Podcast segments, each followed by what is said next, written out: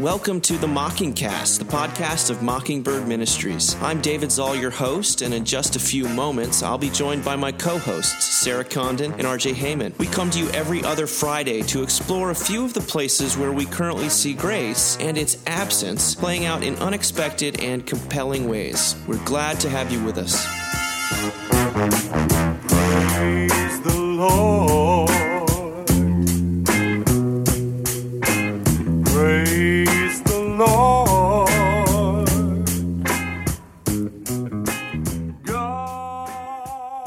This is unexpected.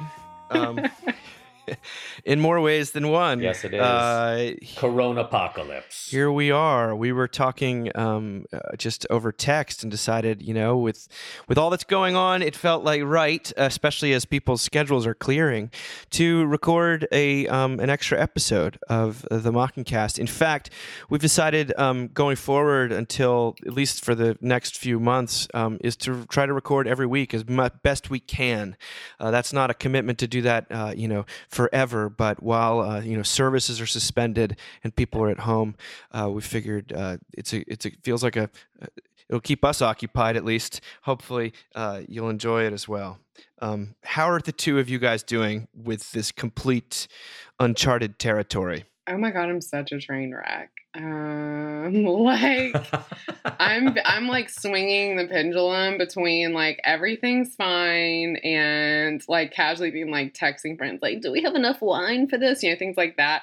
To like continuously ordering groceries online. Like Josh is like, oh my god, we have so much frozen lasagna. Are you okay? And I'm like, no, I'm not okay. That's like a rotating conversation we're having right now. Um, my kid broke his arm, so I've had to. I'm just gonna talk. That'll be the whole podcast. Um, my kid broke his arm. it is basically a therapy session for Sarah. and so we had to go to the hospital. Tell me We go to the hospital today Tell just like to do the normal like X-ray and make sure everything's okay.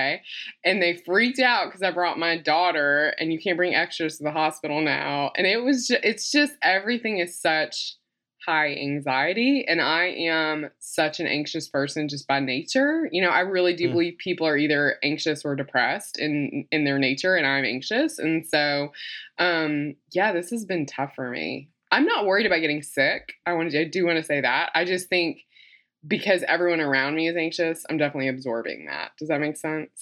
Of course, Yeah. of course. Florida, Florida man. That's funny you say that, Sarah, about everyone being either anxious or depressed. I remember one of my former students when I was in ministry said, uh, when my dad gets really stressed, uh, when my mom gets really stressed, she's go- she goes to bed. When my dad gets really stressed, he starts A hundred vacuuming. percent. And uh, that that's yeah, and I'm I'm definitely more the like I'm I gonna go to bought bed. I bought You know, I'm- flowers to plant right before this in dirt. I'm serious. Like I I brought spray paint because So- we're gonna be painting furniture tomorrow. Like that's where I am. Yeah. Yeah. Yep. Yeah. yeah, Let's, yeah, let's, do stuff. that. We're gonna Let's get the house to be amazing. There's a Totally, lot of yes. crafting to be done. oh done. yes.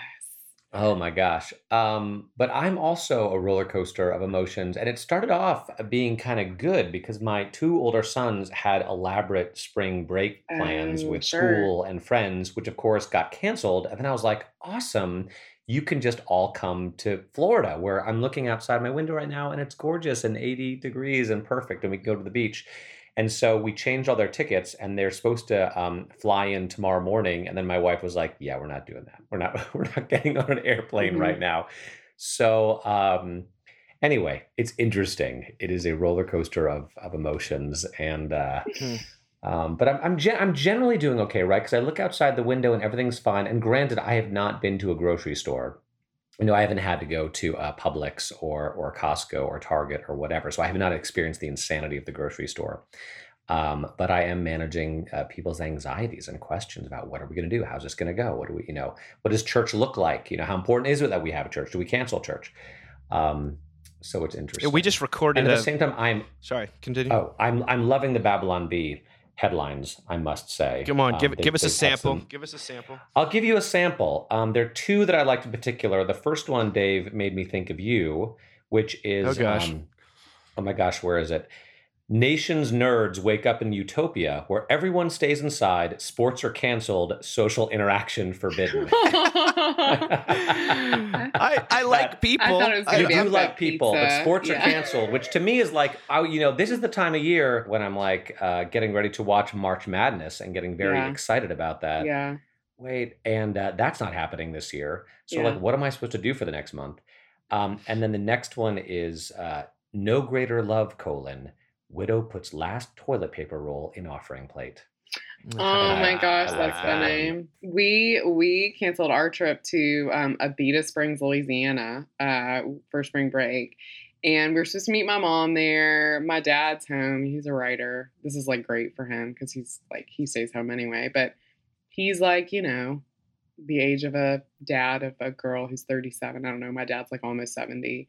He has like major asthma. I'm sure he's loving me saying this, by the way. Um, and uh, I was like, Mom, like if we all get together, like you know, he might like you could give that you could bring this home to him, and he might die. And she was like, We'll think about it. She's like, I mean, I already bought board games.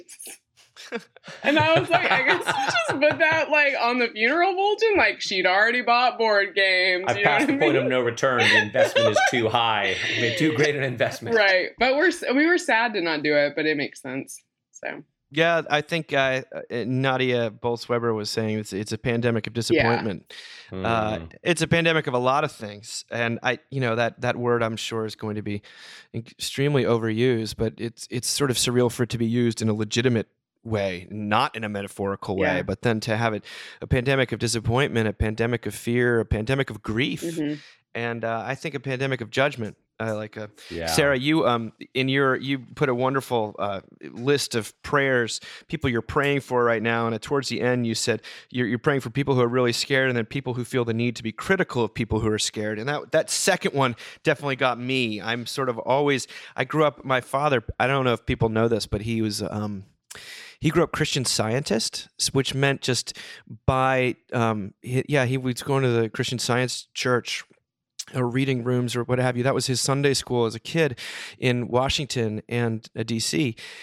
And so you grow up with a deep suspicion of germs and just getting sick in general. So uh, you know, we definitely, uh, for whatever reason, sickness is never something that I take as seriously as I should, and uh, so my my default is always superiority. And uh, this is a point in time where you know they cancel the NCH. You can understand when they're canceling stuff that a lot of people don't actually want to do anyway, Mhm. and then they cancel stuff like the NCAA tournament, which People basically love. People a lot live of people were sort of like, okay, well at least I'll be at home watching Look, the they NCAA canceled tournament. Italy. Like this is a big thing for your people. Like they've canceled pizza, Dave. Oh, they- no one can. ca- Pizza's too big to cancel, Sarah. Uh, I know Oh. everyone right now listening is like, she shouldn't make fun of that. People have died. We have to laugh too. I well, there's a big discussion right now, tension too. over you know uh, the world is dying, and I'm sharing funny memes on uh, social you know media, what? Mm-mm. but I I think there's there's if you don't laugh, you're just going Well, to it's escalate into a dangerous, too, spiral. My my wife, um, she knew I was recording. She's like, RJ, make sure not to say anything too kind of insensitive because when this podcast comes out, you may not know what's actually going on. Um, it's a little crazy. I have to say something. Sorry, because I because she's right, but I also want to say this: people who think that we should not be laughing right now have not n- not read nearly enough about the Holocaust because it was a major major humor was so valuable for so many people at the Mm. in their darkest times and i think one of the worst things we can do is to be critical of humor i mean i really i said this today but i really keep thinking about there's this uh, article in the Atlantic Monthly probably three or four years ago, and it was like basically journals from teenagers they found during the Holocaust. And I am obsessed with it because they're like falling in love and they're like angry with each other, and it's like funny and quirky and beautiful. And like that stuff's okay in the midst of this. In fact, like it's life giving for us. So I just, I want to just say that. No, I th- I- Absolutely. yeah, I mean we're clearly in favor of humor, and uh, if if we weren't, Sarah, we certainly wouldn't have you on this 100%, podcast. I'd be canceled. You'd be I'd be closed. Uh, well, let's talk about uh, David Brooks this morning wrote something called "Pandemics Kill Compassion Too." New York Times, pandemics kill compassion too. I'll just read a, a, few paragraphs. He says Some disasters like hurricanes and earthquakes can bring people together. But if history is any judge, pandemics generally drive them apart. These are crises in which social distancing is a virtue. Dread overwhelms the normal bonds of human affection. In his book on the 1665 London epidemic, a journal of the plague year, Daniel Defoe, who wrote uh, Robinson Crusoe, reports this was a time when everyone's private safety lay so near them they had no room to pity the distresses of others. The danger of immediate death to ourselves took away all bonds of love, all concerns for one another. But then he sort of ends. Uh, he goes through a lot of other examples, and he talks about the 1918, you know, flu epidemic, which killed uh, roughly 675,000 Americans were killed in this flu epidemic, uh, as compared to 53,000 in uh, sort of World War One. Um, yet people didn't talk about it. After it was done there weren't plays written and books written and it's sort of almost a cultural curiosity as to why this didn't traumatize people more or that didn't come out in works of uh, sort of art. Um, and he says that perhaps it was because people didn't like who they had become during that epidemic. It was a shameful memory and therefore suppressed I mean, every time I hear the word social distancing, I, I recognize its legitimacy, and I also, um, you know, think it's uh, clearly a necessity, mandatory, and yet um, it reminds me of C.S. Lewis's, um, you know, description of hell in The Great Divorce. If, you know, to, to, hell is to be actually not other people; it's to be uh, contra Camus. It's or Sartre. It's to be to not have uh, contact with other people, to have a lack of love, and and those who are lonely right now to be told that they have to engage in social distancing. I, I just uh, it it just adds compounds the tragedy and the um, I don't know the intensity perhaps of this this event. I think we'll be talking about this for a long time, and there will be uh, hidden blessings, as you know, as, as Stephen Colbert says. You know, what punishments are not gifts. Mm. Um, and yet uh, in the moment the anxiety and the loneliness that we're all about to uh, you know without the ncaa tournament i just uh, it, it, makes my heart hurt. It's funny you say that dave because we spent a lot of time on the podcast talking about kind of the dangers of social media and yet this is one of those moments when you're like thank god for social media. Thank god for television and netflix and streaming especially for people who may find themselves isolated. It's really going to be a, a, lifeline. And I can't imagine what it would be like to be in a world where you were home. I guess you could read a book, you know, but, or um, I think about previous pandemics where people were quarantined and there was nothing to do. We actually have some stuff to do now. And yes, there's misinformation and everything. Um, but there's there's something of a of a silver lining in that. And then also, you know, as spring break plans were getting canceled all over the place, um, there was more than one parent who said to my wife, and it was kind of our feeling too, you know, we're just going to be a family for spring break. We just we're just going to be a family. We're going to keep everyone together. We're going to make sure that we're not going all over God's green earth. So this sense of um, families coming together in the midst of uh, of difficult times, in the midst of sort of a pandemic and fear. So I don't know. And then, that, that makes me think of like people who I know are like getting separated and getting divorced, and, and people whose families it's it's stink. I wonder if that will help them come back together, or it will just be a I source of enormous so. splintering and pain. I mean, let's also you know it's it's uh, I know a lot of parents are struggling. You know, schools in um, Houston have been canceled through the end of the month at least, and I know that puts a lot of stress on people. And yet for the kids, it's kind of like a big snow day you know, it's it's uh, we don't have to go to school for an extra week. Are you kidding me? That's amazing. Yeah, so, we shall um, see. We shall see. We'll see how amazing it is. Exactly. Mm. Sarah. I don't know. I mean, it's just a lot that I'm processing. I, the last thing you said about school, um, my kids are really sad about school, especially my daughter, because she's like the best student ever, and so she gets lots of affirmation mm. there. And um, I'm not made for homeschool uh, mm. like as has been suggested by several uh, well-meaning people that we could homeschool our kids. Um, I, I don't have an education degree, so um, I mean I could teach them about the civil rights movement, and um, and then you know I mean. Mommy, we don't want to read another Holocaust. Yeah, I'm just like, I, don't, I don't know what we're gonna do. Um, we're gonna do. we're gonna paint furniture tomorrow. Um, it is You're gonna your interesting. can your kids cans of spray paint. Is that the plan? For Yeah, I mean, I tomorrow? I'm- really- I'm, yeah, really, I'm gonna need some pictures. There's gonna be some some Instagram. We're of that literally tomorrow. gonna redo the porch upstairs. Like Josh is like, "Oh my god, are you okay?" And I'm like, "No, I'm not okay. You've already asked me this three times. I'm not okay." Um, The house is gonna look amazing. It is. but my heart is gonna be a mess. Um yeah, I it was interesting to be out today because I definitely felt like there were people who were trying hard harder to be more compassionate. Do you know what I mean? I think they were like thinking about that. And then I think that there were people that were really freaked out who were sort of more in a place of scarcity. And I think having grace for both versions of those people is really important. Um, Mm. We, you know, we have a ministry at, at Holy Spirit that feeds 2,400 kids every weekend um, in the third ward of Houston, which is, you know, one of the poorest neighborhoods in the country. And we are really trying to figure out as a community how we can continue to feed those kids through this. So last night, like there was a big push to get a bunch of bags put together. And we had a lot of groups fold on us. And so we put out an all call for church, and a ton of people showed up. Because it's like, if you're not in that age group, you're not in that risk group, can you show up and just do this one thing? Um, and that's really encouraging. Um, you know, I think other things that have been like deep, just have spoken so much to our our capacity for compassion. That video of the people in Italy and the empty street, and they're singing to each other through the windows, um, is like That's so touching. it's incredible. I mean, because it's just like the desperate need for human communication. Like, yes, the internet is amazing, and I, RJ, I'm hundred percent with you. Like, it is. So, it's like thank God we have that right now because you and I've been through a Harvey, right? Like, we know what it's like to ha- be closed in your house and to not have that. So it is incredible to have it, but there's also like.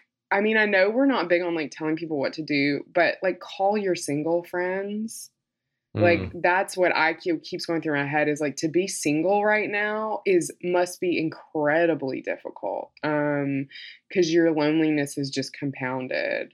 So i you know i don't know. It just I- all feels hard and sad a little bit.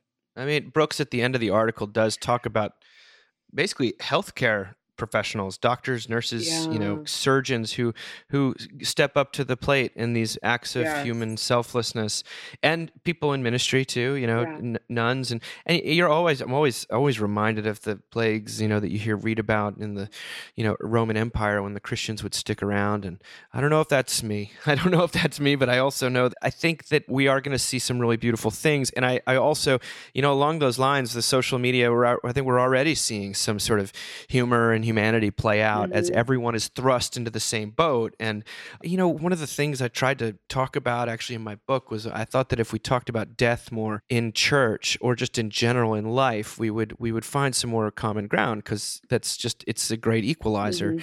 And um, this has got you know people aren't thinking about the same things they were thinking about yesterday and uh, there's some it's just amazing how many things we thought were important yesterday are less important today so i i see that and i see that on social media a little bit and you know we're gonna um Sarah, you and I were talking about this earlier today, and I can just announce it right now. But we're gonna do, we're gonna lean in uh, on Mockingbird because that's where we sort of have pioneered this online thing, and we're gonna do daily video devotions.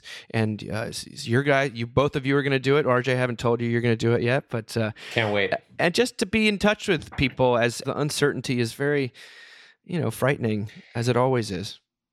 So that leans into something that I've been thinking about because I've been thinking about what I'm going to preach on this Sunday. And the readings are actually amazing this week, and the collect is amazing. And let me just start off by reading the collect for this Sunday, which is so helpful. Um, Almighty God, you know that we have no power in ourselves to help ourselves.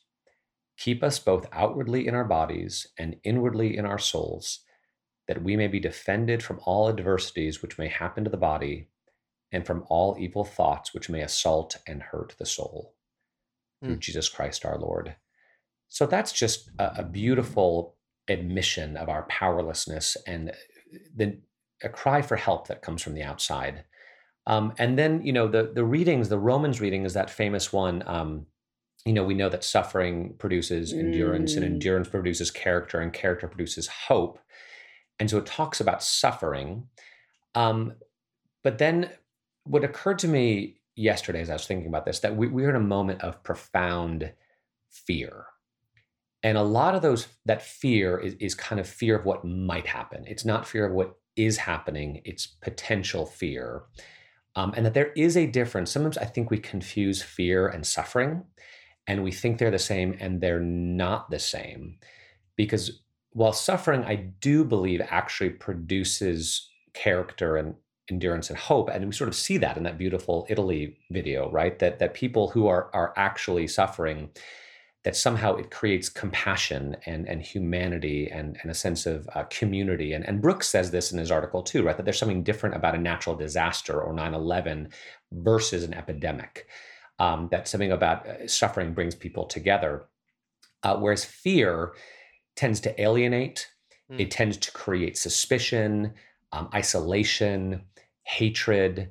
Um, and the, the gospel reading this week is Jesus encountering the Samaritan woman at the well. Wow. You know who, and that the Samaritans are people that the Jews uh, feared and Mhm. hated, and it created this distance. And yet, Jesus um, doesn't doesn't buy into that. Like he doesn't. Uh, you know what does First John say? Perfect love drives out all fear and that we love because he first loved us and that we may be afraid but the you know god's two most uh, prevalent words to his people throughout the bible are are over and over again fear not fear not fear not and that we need to hear those words over and over again because i think it'll help us gauge reality a little bit that when suffering comes we can respond to that but not to be paralyzed or enslaved by fear um, where there isn't necessarily any suffering yet. And fear can be kind of a suffering, but um, I'm a bigger fan of that Exodus passage where the people are are like saying like they're, they're thirsty. They're complaining. Yeah. They're thirsty. Is like, is God with us or not? yes, And yes. uh, basically, they've run out of patience with God, but God has not run out of patience with them. And yeah, He provides water from the stone, from the least likely place, and the sort of grace of that. I just preached a sermon on it yeah, uh, to to a video camera, which is very surreal. But I, I, it's it's uncanny how so much some of these readings at least speak to my heart. absolutely.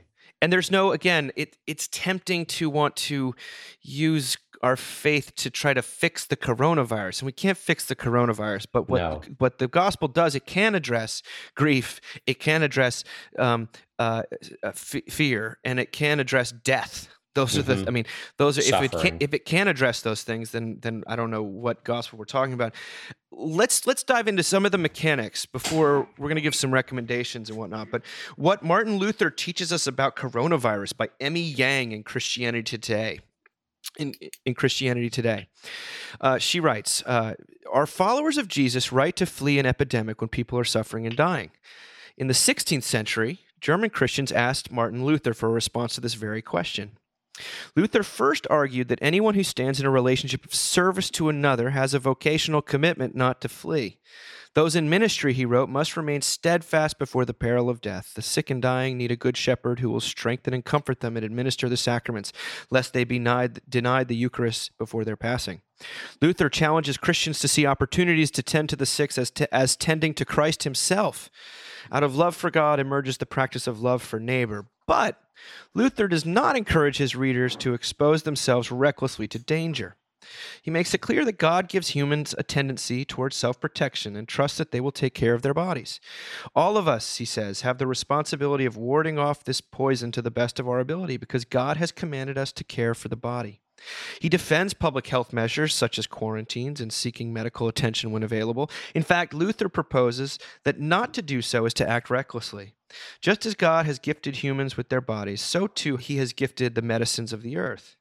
Notably, Luther also reminds leaders, readers that salvation is independent of these good works. Hmm. He ultimately tasks devout Christians to come to their own decision and conclusion whether to flee or stay during plagues, trusting that they will arrive at a faithful decision through prayer and meditation on the scriptures. Participation in aiding the sick arises out of grace, not obligation. However, Luther himself was not afraid. Despite the exhortations of his university colleagues, he stayed behind to minister to the sick and dying. He urged his readers not to be afraid of some small boil in service of neighbors. She shifts gears here.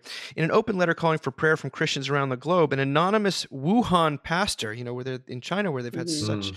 sort of ground zero, uh, th- this anonymous pastor, Wuhan pastor, affirms Christ's peace is not to remove us from disaster and death, but rather to have peace in the midst of disaster and death, because Christ has already overcome those things.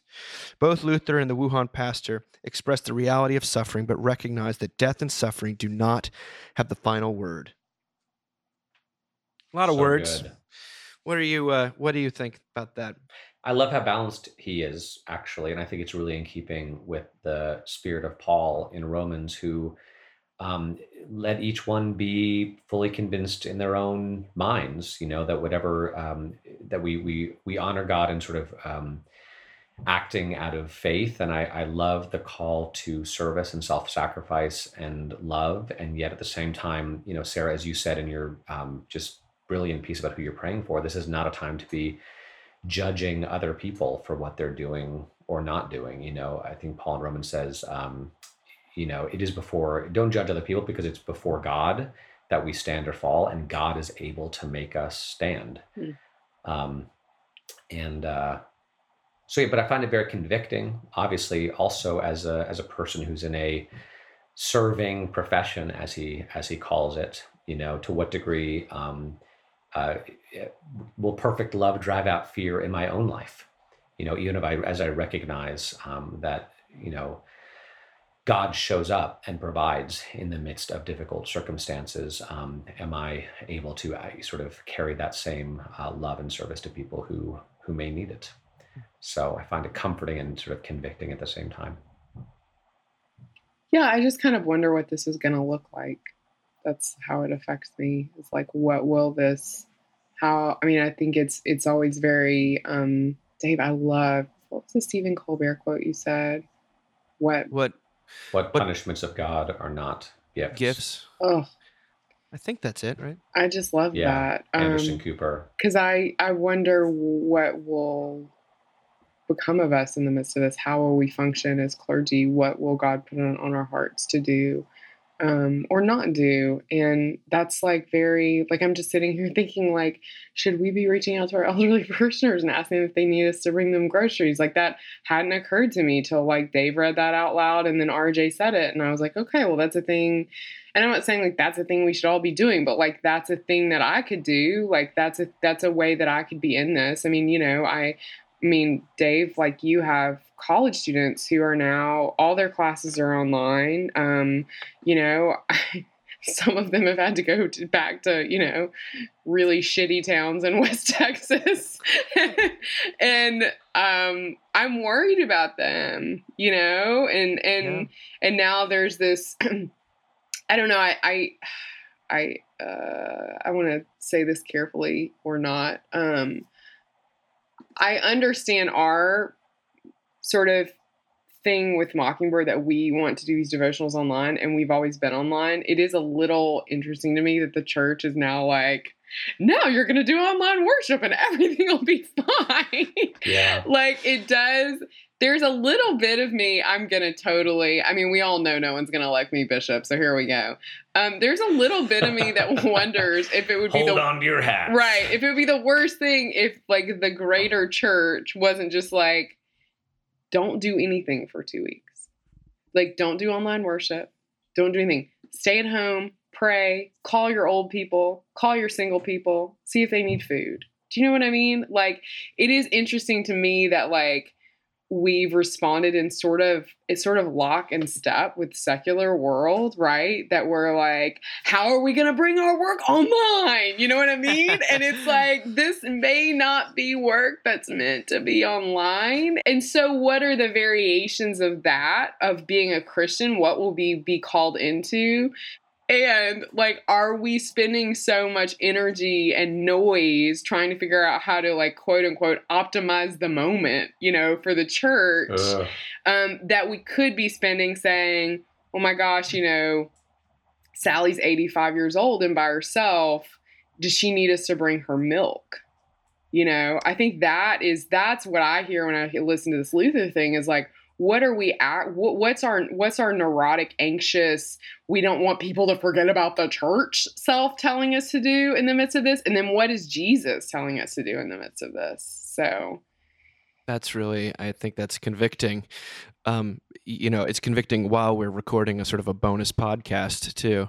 Um, but this is what we do was uh, the interesting the other day i was i was meeting with a bible study group of older ladies who um, had read seculosity and they were asking one of the questions i guess in the study guide was like what's one thing that we could do uh, to sort of alleviate the insane pressures of seculosity of the sort of nonstop enoughness mandate you know Mhm. always be proving always and this this lady looked up at me and this was two days ago she's like you know i, I gotta be honest like i think like a mandatory two week pause from all the noise Hmm. might be the exact thing it's like the That one we thing i need. could think of Yeah. and you're like well i was like well uh, i'm not gonna i'm not gonna uh, you know uh, disagree with you and i don't know how to i'm not gonna ascribe motives to god in this moment. I think that perhaps a disruption of our insanity of our lives and the divisions and the noise and the proving and all that stuff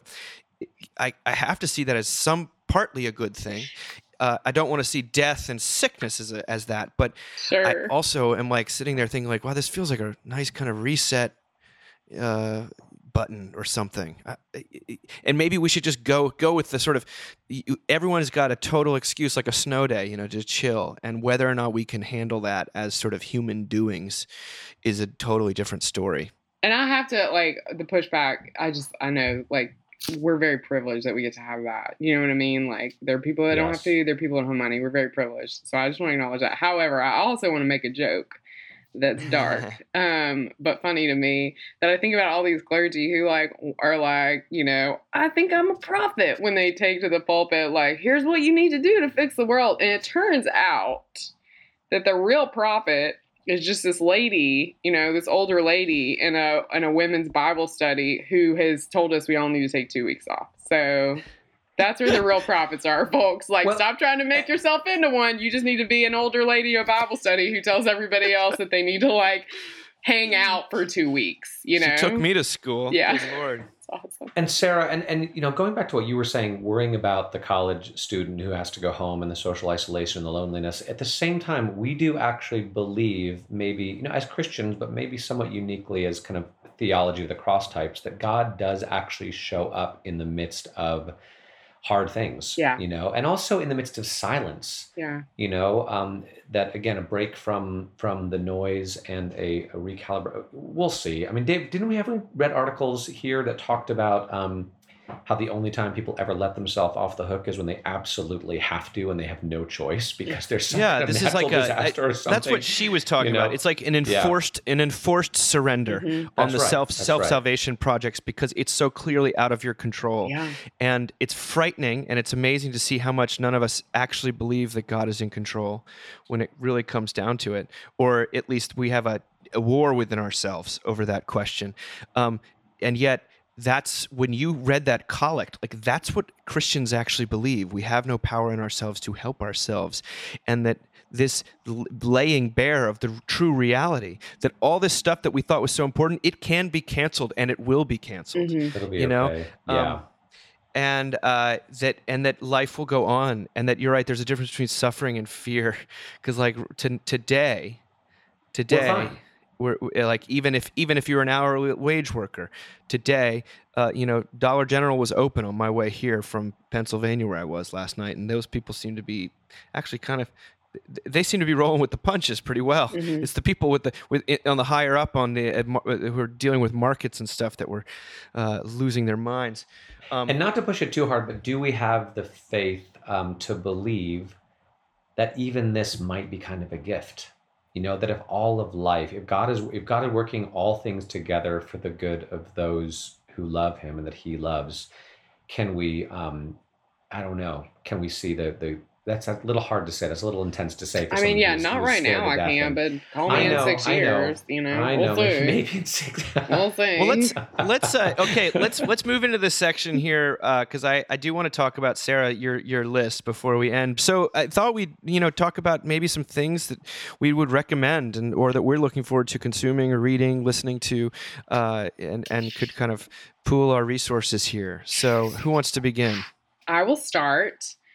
I want to remind everyone that PBS runs kid shows for like five hours in the morning and it's free. Uh, you might need one of those like electronic antennas or whatever they're called, but highly recommend. There's a lot of research that Daniel Tiger uh, is super soothing for kids actually to watch with them. And um, one thing people suggest is you like ask some questions about it later. Um, I've never done that before because when I put my kids in front of the TV, I'm for sure not watching it with them or asking them questions later.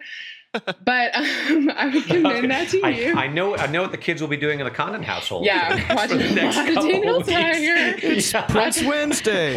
watching a Mommy's lot of television. walk. Grandparent. Uh, Yeah. like yesterday, I was like, said to Josh, I was like, we've got to limit their screen time. This is going to be crazy. It's 19 days. And like, as I was like coming down here, like Neil is like got his Nintendo Switch with headphones on, and Annie's like, you know, Princess Sophia land. So here we are. Um, I also recommend driving fast on the interstate with the windows down. Yes. Kids think that's amazing. blasting. Yeah, you don't have to expose yourself to anyone. Um, painting furniture, I'm obviously a big fan of. It won't look great because you'll use spray paint. You also won't clean it, dust it, wipe it down, sand it. You'll just like spray paint it in your backyard on the grass. But it's very fun, so I recommend that. Um, oh, I recommend. So these are two serious things that I do every day um, to keep me from like going over the edge. Um, 1517's uh, Christian History Almanac podcast uh, is amazing. what? It's amazing. I cannot recommend enough. It's like five or six minutes. Um, I have days like I'm hoping everyone else has when I do not want to go to work. Um, I do not want to get dressed. I do not want to put on makeup. And I and I'm from Mississippi, so obviously I wear makeup, okay, feminists. But um the this podcast is so it's Dan van Voorhis. Yep. Okay. He has such a lovely, soothing voice.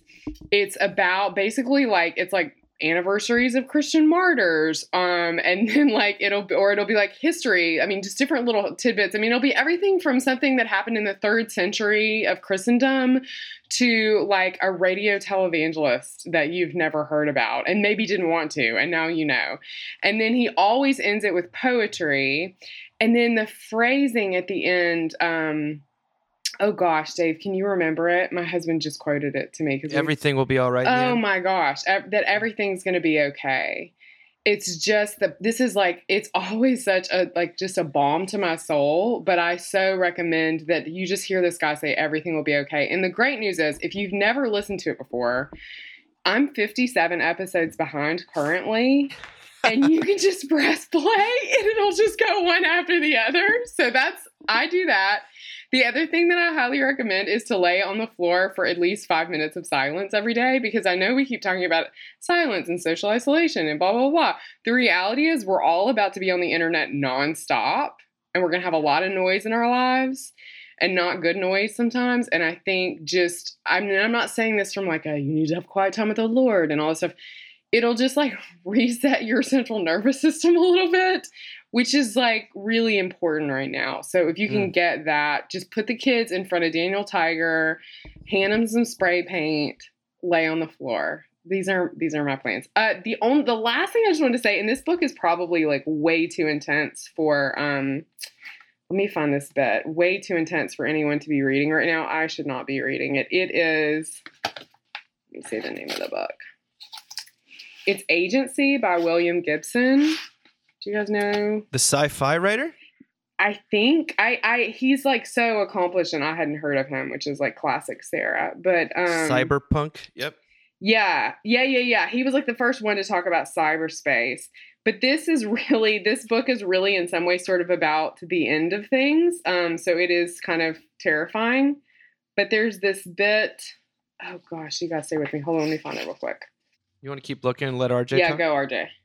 All right, RJ. What while Sarah looks for her quote? what- Well, I'm I'm completely overwhelmed by all the options Sarah has offered. I mean, the uh, the one thing I RJ, I we were know given of- an assignment, okay? Like I follow I through. know, and okay? clearly you're a Okay, uh, okay. you're a vacuuming, you know, vacuuming type person, and not a go to bed type person. I haven't showered in three days, okay? I'm glad to know that you're really taking this opportunity to, um, you know, take a break from from life and really relax a little bit. But anyway, the only thing I know for sure I will be doing because um, I was hanging out with some people from church the other night and they were about to watch the finale of The Bachelor, and I texted my wife and I said, "Should I watch this or should I wait?" And she said, "Wait." So I'm pretty sure we'll be completely binge watching the entire season of The Bachelor, which I'm looking forward to. Um, but besides that, and hanging out with my boys in the backyard, and um, I don't know, probably firing a lot of Nerf guns and having a lot of water wars because the zoo is closed and the museum is closed and everything is closed. Um, taking walks, I don't know, to clear my head, enjoying uh, enjoying the weather and uh, just strolling around. So those are really the only things. Watching The Bachelor with my wife, taking walks, and wrestling my my three year old into submission. That's either like the best list or the worst list. I can't tell because that's uh, um, I, I love you, RJ. I I But I, I immediately. why, why is that the worst? Well, it's just like let's get. I mean, I, you're so sanctified. Uh, let's take a I'm walk. let's hang out I with my kids honestly, and watch a a romantic thing with it. my wife. I mean, let me tell you what I think people should read and watch. I remember uh, my friend here, uh, Jen uh, Sapernich, who's um, who works with me here in Charlottesville. She said, "This is so great! I'm finally going to read *The Crucifixion* by Fleming Rutledge," which I thought was a, a great idea. Uh, I would say to uh, encourage people to read *Dominion* by Tom Holland. Tom there's, a, there's actually yeah. a lot in there about how Christians have responded to things over the years and what what the even uh, idea that we would want to um, care for the sick is uh, where that comes from. It's but it's also really fun to read. Uh, my dear friend uh, Lex Hrabe, uh, under his pen name, wrote a series of young adult novels called Quarantine, and it's about a high school that gets like shut down and quarantined and and sort of this Mad Max universe sort of develops within it. And if you're a person that likes kind of it, I it's a Latter hu- Day Lord of the Flies type thing. uh, mixed with Hunger Games and a lot of really sort Nice. of pulpy, fun stuff. I loved that series, uh, and I highly recommend it to you. We do the Well of Sound podcast together. He's a dear friend. Um, I just read Adjustment Day by Chuck Palahniuk, and it's about sort of a similar thing where all of society gets reset through a revolution. And um, he's the guy who wrote Fight Club, and um, it's very, it's kind of laugh out loud funny and also dead serious at times. Uh, Storymakers has uh, What, decided they're going to give away electronic copies of their zines. so for- for exciting. people who want to use that with their churches or with their kids while they're uh, holed up. I think that's great. I think uh, I'll give a plug to the Mockingbird magazine. It's a, it's you know, a lot of times these they're, they're so chock full of stuff that I think people read, uh, you know, take a long time to read the issue. This is a great time to do that.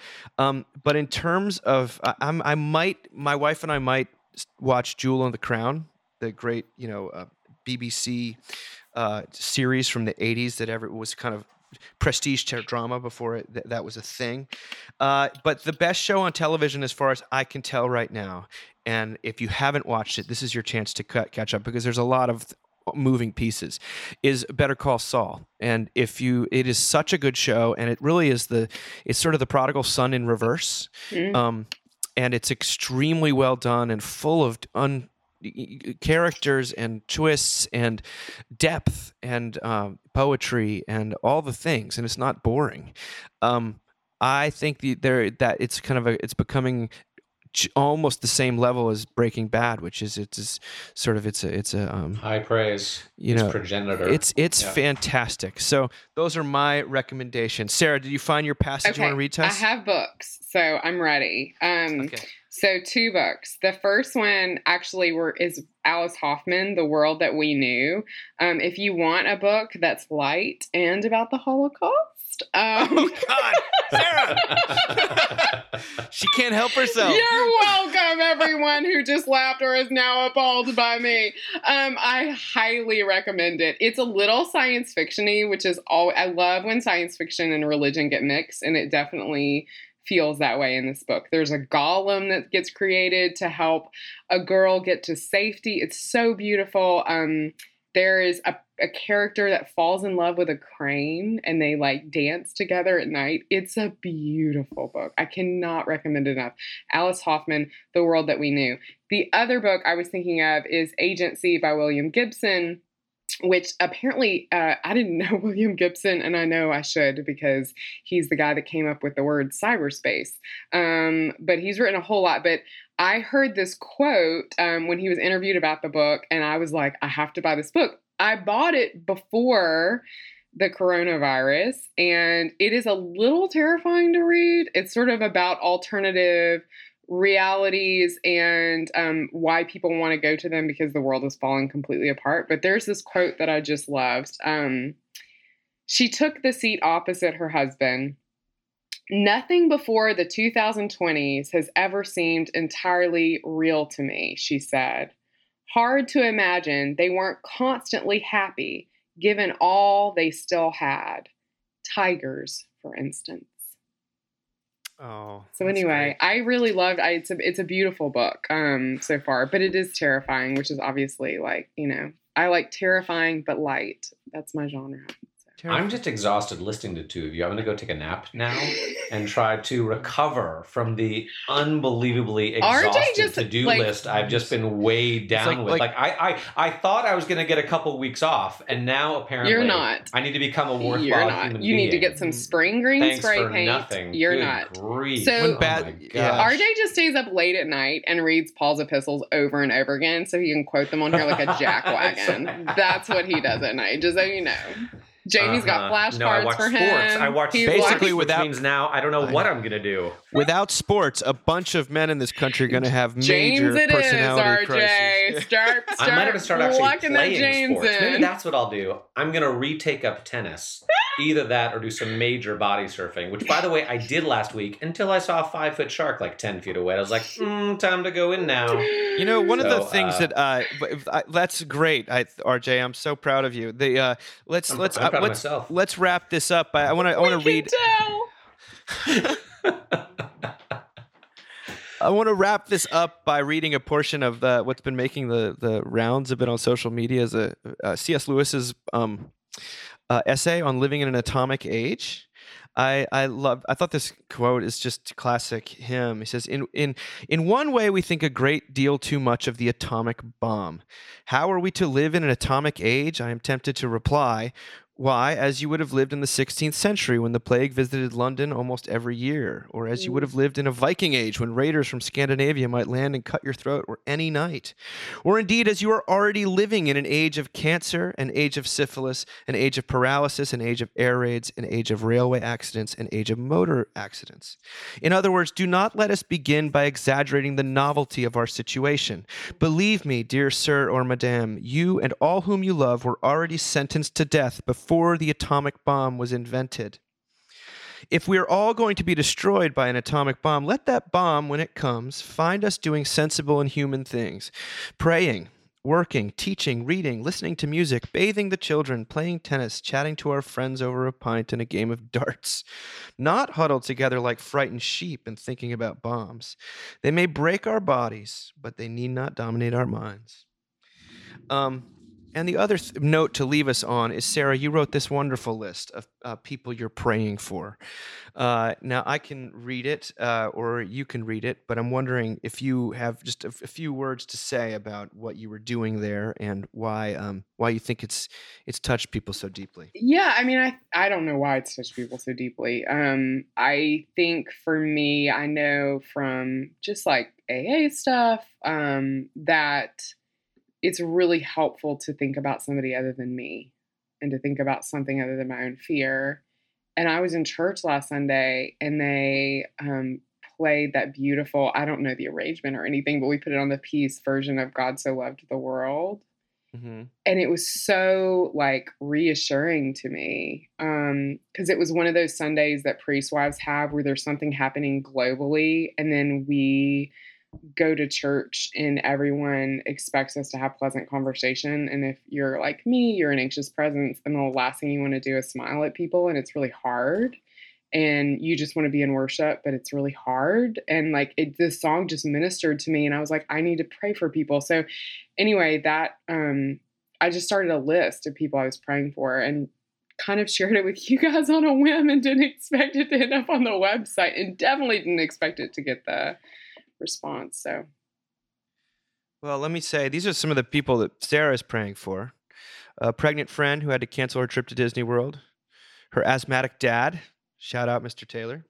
Hmm. all of the older people who are coming to church, all of the older people who are not coming to church, children in the third ward, ward of Houston who depend on school for food, their parents, anyone making decisions about whether or not to close schools, everyone in our city who is who just has allergies but believes that their spouse in a bathrobe might be the Grim Reaper.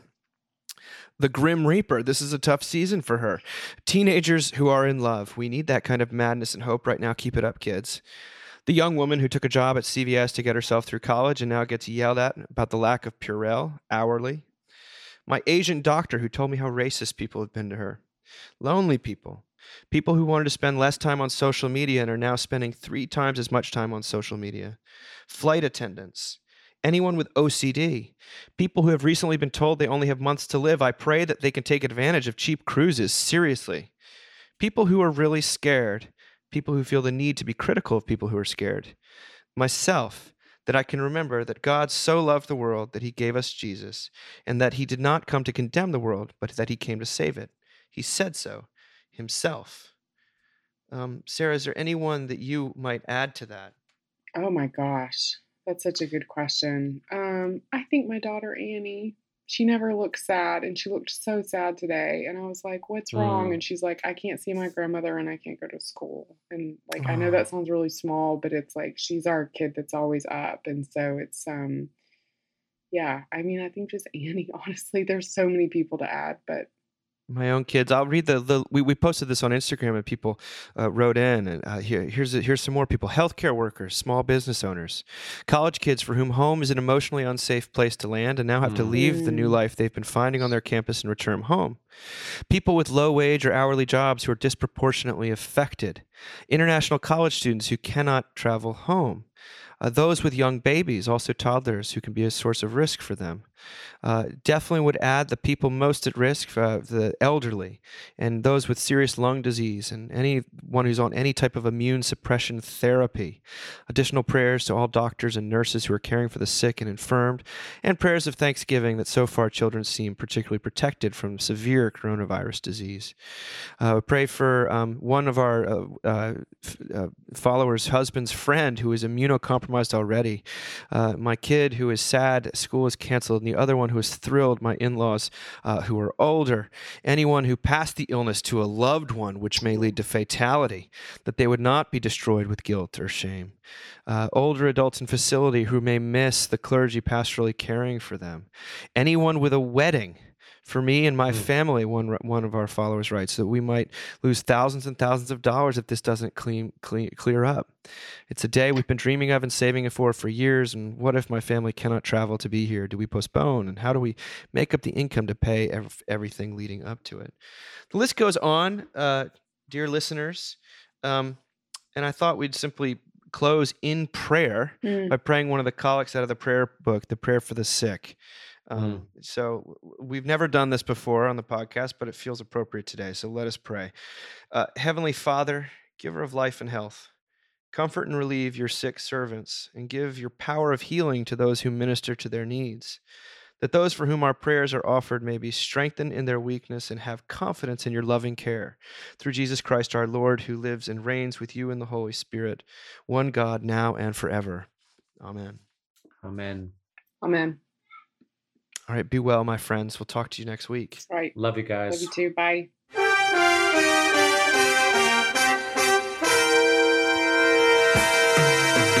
Thank you for listening. Remember, you can find us on the web at www.mbird.com. And we'd always love to hear from you at info at mbird.com. Audio production for the Mockingcast is provided by the Narrativo Group, and if you like what you've heard, please do drop over to iTunes and leave us a rating and review. Until next time.